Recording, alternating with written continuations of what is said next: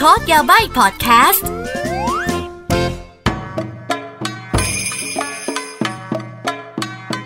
วัสดีค่ะกลับมาพบกับอากินะคะในพอดแคสต์コードヤバイ นั่นเองค่ะ เย่เย่เย่みなさんどうもこんにちはアキです เอาละค่ะコードヤバイ นะคะจะเป็นพอดแคสต์นะคะ เกี่ยวกับการถอดรหัสญี่ปุ่นนั่นเองค่ะ ก็เนาะญี่ปุ่น พวกเราก็ชอบกันอยู่แล้วชอบไปเที่ยวชอบกินอาหารญี่ปุ่นนู่นนี่นั่น แต่ก็มีอะไรอีกเยอะแยะมากมายเกี่ยวกับประเทศญี่ปุ่นที่เราอาจจะมีคำถามไม่แน่ใจ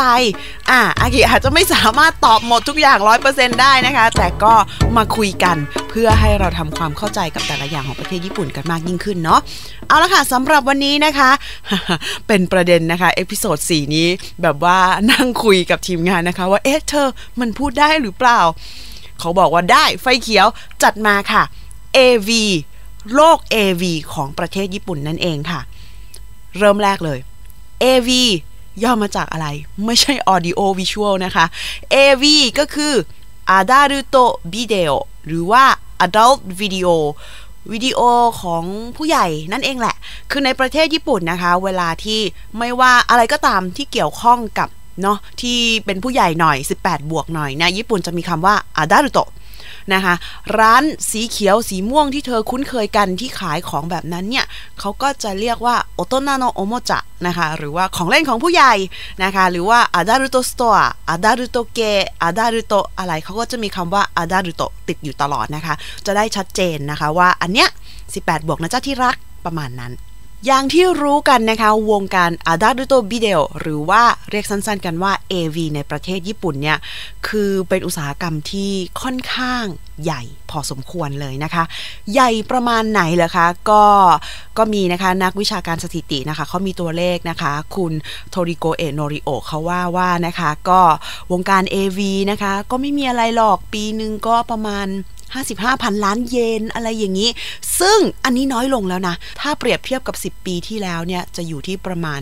80พันล้านเยนนะคะ อันนี้ก็เป็นเพราะว่าอะโลกมันเปลี่ยนไปนะคะ มันกลายเป็นโลกออนไลน์ มันก็จะมีแบบเนาะ piracy หรือว่าแบบผิดกฎหมายออกมาเยอะนิดนึง แต่ถ้าเอาตามตัวเลขแล้วก็นะ รู้กันเลยใช่ไหมคะว่าเป็นอุตสาหกรรมที่ค่อนข้างยิ่งใหญ่ในประเทศญี่ปุ่นเลยนะคะ เอาละค่ะ แต่ทีนี้เนี่ย อะไรมันเปลี่ยนแปลงไปและอะไรไม่เปลี่ยนแล้วทำไมประเทศญี่ปุ่นถึงได้โอเค กับอุตสาหกรรมนี้ เพราะว่าอะรู้กันนะคะว่าโลกของเราเดี๋ยวนี้เนี่ย ไม่ว่าจะเป็น movement ของ feminism หรือว่า LGBTQ เนี่ยนะคะ เป็นอะไรที่ global ไปแล้วประเทศญี่ปุ่นก็เหมือนกัน แต่ในโลกที่เปลี่ยนแปลงไปขนาดนี้เนี่ยทำไมยังโอเค กับวงการ AV ถึงขนาดนี้อะต้องบอกก่อนเลยนะคะว่า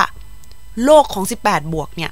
มันคงไม่หายไปง่ายๆอะค่ะ เพียงแต่ว่าอยู่ที่ว่าประเทศแต่ละประเทศเนี่ย จะควบคุมยังไงจะควบคุมยังไง จะให้เขาทำบิสเนสยังไงที่อยู่ในขอบเขตที่เหมาะสมและสามารถควบคุมได้อ่าเพราะฉะนั้นประเทศญี่ปุ่นน่าจะเป็นตัวอย่างของประเทศที่มีการควบคุมในเรื่องนี้ค่อนข้างชัดเจนนะคะอะเริ่มแรกเลยนะคะ AV วงการ AV Adult Video เริ่มต้นขึ้นมายังไง ในประเทศญี่ปุ่นนะคะ ตอนแรกก็ไม่มีหรอกค่ะ AV เขาก็จะมีเป็นแบบหนังสือเป็นนิยาย เป็นสมุดภาพอะไรอย่างนี้นะคะ ยิ่งถ้าเกิดกลับไปสมัยก่อนนี่เป็นภาพวาดกันเลยทีเดียว อ่าสมัยก่อนนะคะ สมัยที่มีเป็นเป็นแค่แมกกาซีนหรือเป็นแค่หนังสือเนี่ยเขาจะเรียกว่าบีนี่บอมบีนี่บอมมาจากคำว่าบีนี่รุบอมบอม ห้องหรือว่าว่นนะคะแปลว่าหนังสือบีนี่หรือแปลว่าถุงพลาสติก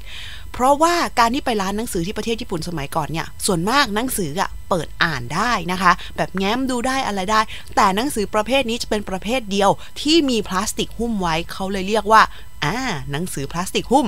เรียกสั้นๆว่าบีนีบอนนั่นเองค่ะ และก็ movement หรือว่าเป็นหนังเนี่ย ยังไม่มีสมัยก่อนถ้ามีเนี่ยมีเฉพาะที่ไหนรู้ไหมคะ ในโรงหนังเท่านั้นนะคะ และในโรงหนังสมัยก่อนเนี่ยมีเป็นแบบแค่เอาภาพนิ่งมาฉายเป็นสไลด์ก็มี ถ้ามีเป็นหนังเนี่ยจะเป็นของต่างประเทศนะคะ ของญี่ปุ่นยังไม่มี สมัยก่อนแสดงว่าคือการไปดูหนังเนี่ยมันเป็นอะไรที่แบบ ถ้าผู้ใหญ่มองจะแบบ อุ้ยไปทำอะไรอะบัตรสีนึกออกใช่ไหมอ่าการไปดูโรงหนังเนี่ยถือว่าเป็นอะไรที่แบบต้องห้ามอะสมัยก่อนตอนเด็ก ๆ คือไม่ได้อะนะคะ แต่ว่านะคะพอเข้ายุค 80 นะคะ ก็สมัยโชว์ว่า56 เนาะอารมณ์ประมาณนั้นนะคะ ก็มี AV AV ม้วนแรกของประเทศญี่ปุ่นเกิดขึ้นนะคะ ซึ่งตอนนั้นนะคะ ดารา AV คนแรกของประเทศญี่ปุ่นนะคะ ก็คือคุณยูกะทาเคมูระจำชื่อนี้ไว้นะคะ เธอคือตำนานนั่นเองค่ะ แต่ว่าในยุค 80 นะคะ เริ่มต้นมี AV แล้วก็จริง แต่ยังไม่ได้เป็น AV ที่สามารถซื้อวิดีโอกลับบ้านได้ จะต้องเป็นการเช่านะคะ เริ่มแรกเลยนะคะ แนวนี้คือไม่มีขายค่ะ มีเฉพาะตามร้านเช่าเท่านั้น เพราะฉะนั้นคุณเห็นใช่ไหมถ้าเกิดคุณเข้าร้านเช่าวิดีโอญี่ปุ่น วงเล็บวิดีโอถ้าคุณทันนะ มันจะมีอยู่ section หนึ่งที่จะแบบว่ามีผ้าม่านปิดไว้ คือแบบว่าแล้วก็จะเขียนเลยว่าผู้ใหญ่เท่านั้น อะนั่นแหละ คือส่วน section นั้นนั่นเองนะคะ เอาล่ะ แต่ทีนี้เนี่ยสมัยก่อนนะคะ ต่อให้มีวิดีโอออกมาแล้วเนี่ยเป็น rental นะคะ ต้องบอกก่อนเลยว่า โอ้โห มูลค่าของวิดีโอหนึ่งม้วนสมัยก่อนเนี่ยค่อนข้างแพงมากนะคะ เพราะฉะนั้นการที่จะมีวิดีโอหนึ่งวิดีโอออกมา แล้วร้านทุกร้านเนี่ยร้านเช่านะ จะต้องซื้อมีไว้ประดับตู้เนี่ยมันก็ถือว่าเป็นธุรกิจหนึ่งที่ประสบความสำเร็จแล้วนะคะ เอาละแล้วทีนี้เนี่ยพอเริ่มมาเรื่อยๆนะคะ ต่อไปก็เริ่มมีแบบเป็นถูกลิขสิทธิ์ที่ขายแล้วซื้อได้นะคะ เขาจะเรียกแบบว่าเขาจะเรียกว่าเซรุเอวีภาษาญี่ปุ่นเซรุแปลว่าเซลคือขายได้ อันนี้แหละก็เป็นเริ่มต้นอันนี้ต้องโอ้โหกว่าจะกว่าจะเริ่มซื้อได้นี่มันต้อง 1998 เลยนะ ความจริงมันก็ไม่ได้นานมากเท่าไหร่นะคะ อะนี่แหละคือจุดเริ่มต้นของการที่คนสามารถซื้อวิดีโอ AV กลับมาไว้ที่บ้านได้ แต่ทีนี้เนี่ยมันไม่ถูกนะ4,000 7,000 เยน ถ้าเกิดแบบว่าพรีเมียมหน่อยก็จะเป็นหมื่นกว่าเยนหมื่นห้าพันเยนกันเลยทีเดียว นั่นหมายความว่านะคะ คนที่อยู่ในวงการ AV โดยเฉพาะดารา AV เนี่ย ก็ก็ก็ได้เยอะอยู่นะจ๊ะอ๋อแล้วก็อันเนี้ยเป็นคอมเมนต์ที่เห็นเยอะมากในวงการคนที่ชอบ AV นะคะ สมัยก่อนเนี่ย เขาไม่มี sample ให้คุณดู เดี๋ยวนี้เข้าไปในเว็บไซต์คุณสามารถดูแบบว่า teaser มี sample เดี๋ยวนี้ไม่มีเขาเลือกกันยังไง เขาเลือกกันด้วยคุณภาพของปก เพราะฉะนั้นปกต้องปังต้องโดนคือต้องชัดมากเลยนะคะ นั่นก็เป็นอีกหนึ่งสเสน่ห์นะคะของวงการ AV ในช่วงแรก ๆ ค่ะ ต่อไปจะมาตอบอีกหนึ่งคำถามนะคะ เกี่ยวกับการเป็นดารา AV ของนะสาวๆ นั่นเองนะคะอะ ก็แหมพอพูดถึง AV แล้วมันเป็นโลกของ 18 บวกอะเอาแล้วมันมันปลอดภัยไหมมันอันตรายไหมแล้วแบบว่า เออ มันมันมันแบบว่าใครก็เป็นได้หรอ หรือว่าจะต้องเป็นใครที่พิเศษถึงจะต้องแบบเข้าวงการนี้ได้หรือว่าอะไร คือจะไม่เถียงนะคะว่า AV ถามว่าเคยมีเหตุการณ์มีแบบว่า คดีที่เกี่ยวข้องกับ AV หรือว่า AV เป็นเหตุอะไรอย่างนี้ไหม มันก็มีค่ะ แต่ว่าในประเทศที่ควบคุมได้ในประเทศญี่ปุ่นเนี่ย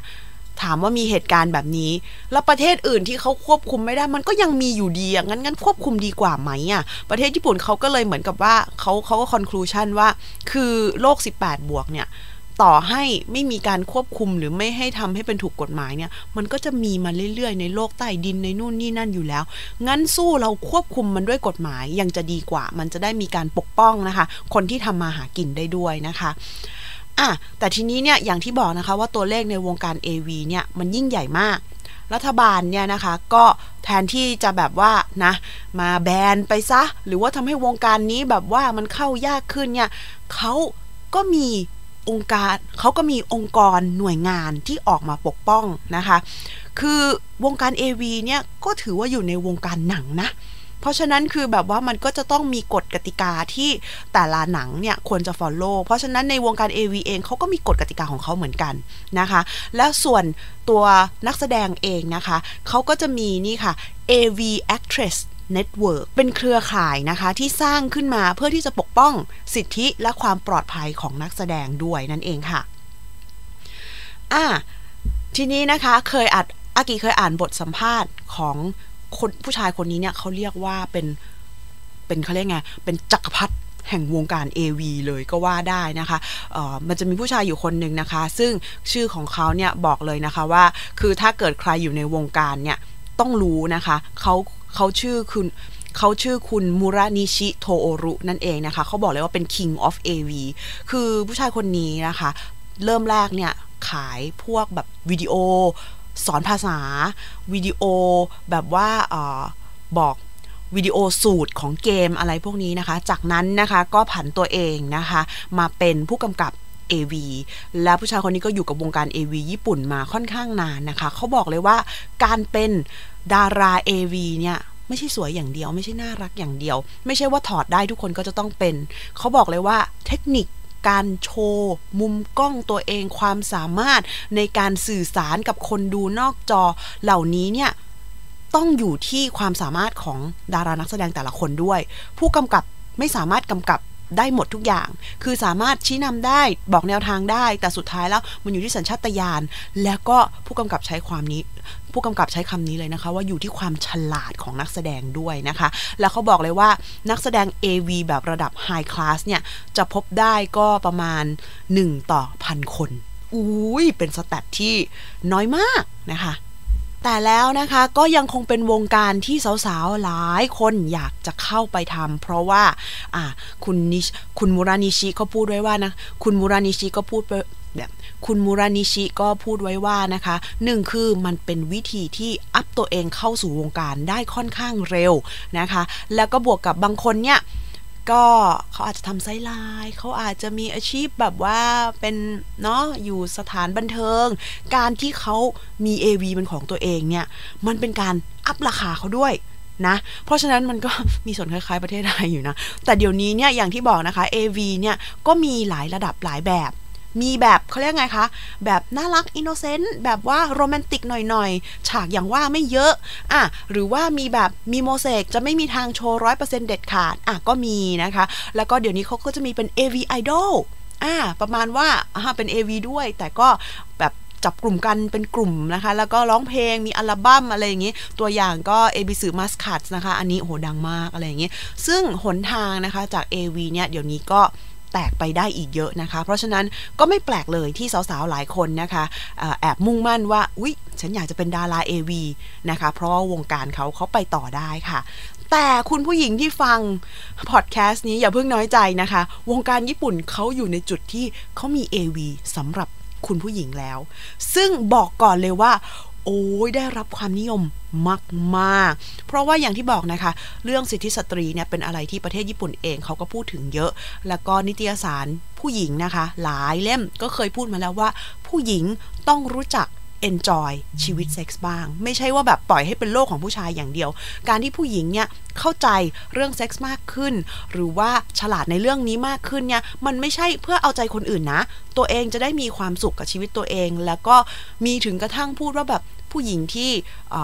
สุขภาพดีในเรื่องของเพศเนี่ยมันจะมีผลต่อผิวพรรณรูปลักษณ์หน้าตานะคะทำให้ดูสาวทำให้ดูสวยอะไรอย่างนี้ แมกกาซีนหลายเล่มก็พูดเอาไว้ จนตอนนี้วงการ AV เนี่ยมี AV สำหรับผู้หญิงแล้ว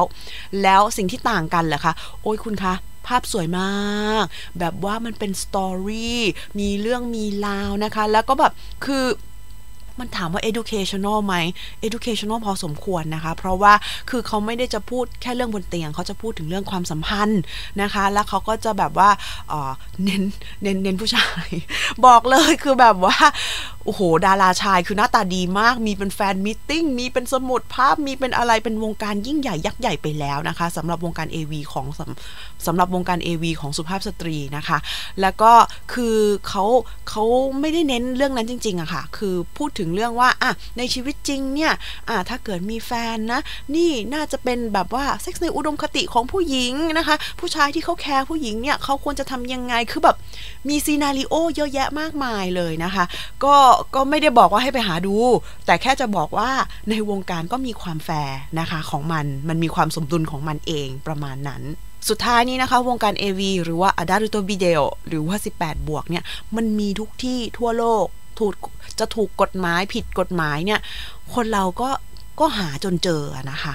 ญี่ปุ่นเขาก็เลือกที่จะ ทำให้มันถูกกฎหมาย แล้วก็ควบคุมมันจ้ะ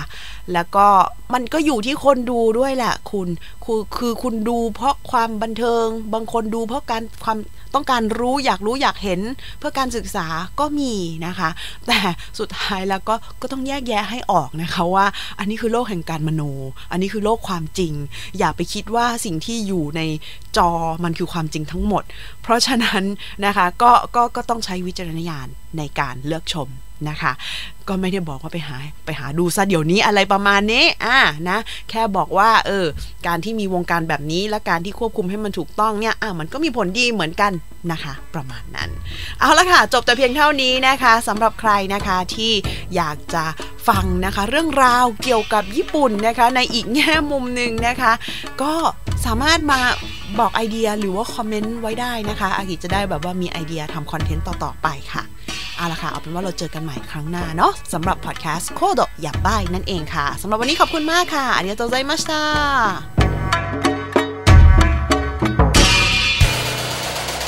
h o ดี้พอดแคสต์ฮูดี้พอดแคสต์เรื่องที่คุณฟังแล้วต้องร้องว่าหูดี